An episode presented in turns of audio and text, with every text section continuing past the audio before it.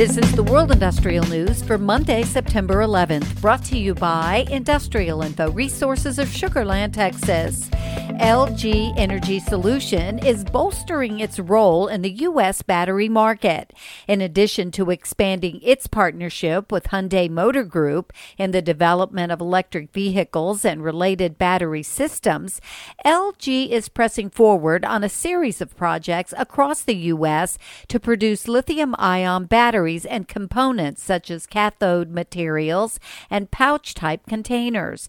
Industrial Info is tracking more than $10 billion worth of active and planned battery related projects across the U.S. from LG, as well as its efforts with Hyundai to develop an EV and battery plant in Georgia valued at up to $5.54 billion. Georgia Power Company has agreed to absorb about 25% of its cost to build two new nuclear units at the Alvin W. Vogtle Nuclear Power Station in Waynesboro, Georgia.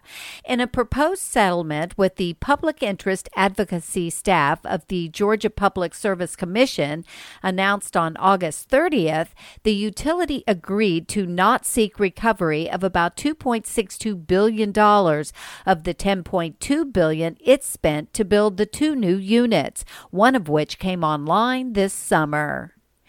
Canada based World Energy GH2, an affiliate of green fuels producer World Energy LLC, said late last month it received land lease approvals for the initial two wind farms of its wind to green hydrogen project off the coast of Newfoundland and Labrador.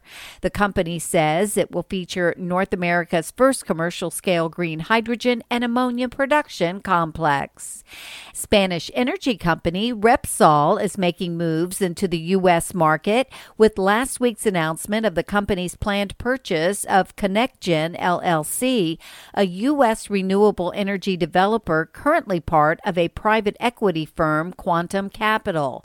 The move represents a further shakeup to Repsol's North American portfolio, as also last week the company announced the sale of its Canadian oil and gas assets to Peyto Exploration and Development Corporation.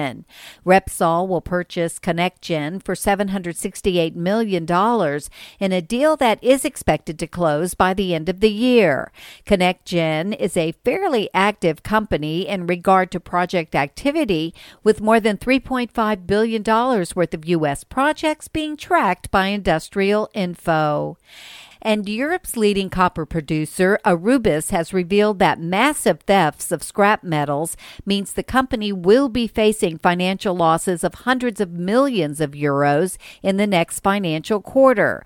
The company, which saw its share value plummet by up to 17% on the news, admitted that it discovered a significant metal shortfall that it is blaming on some of its suppliers manipulating details about the scrap metal they provided and covering it up by working with Aurubis employees in the sampling department.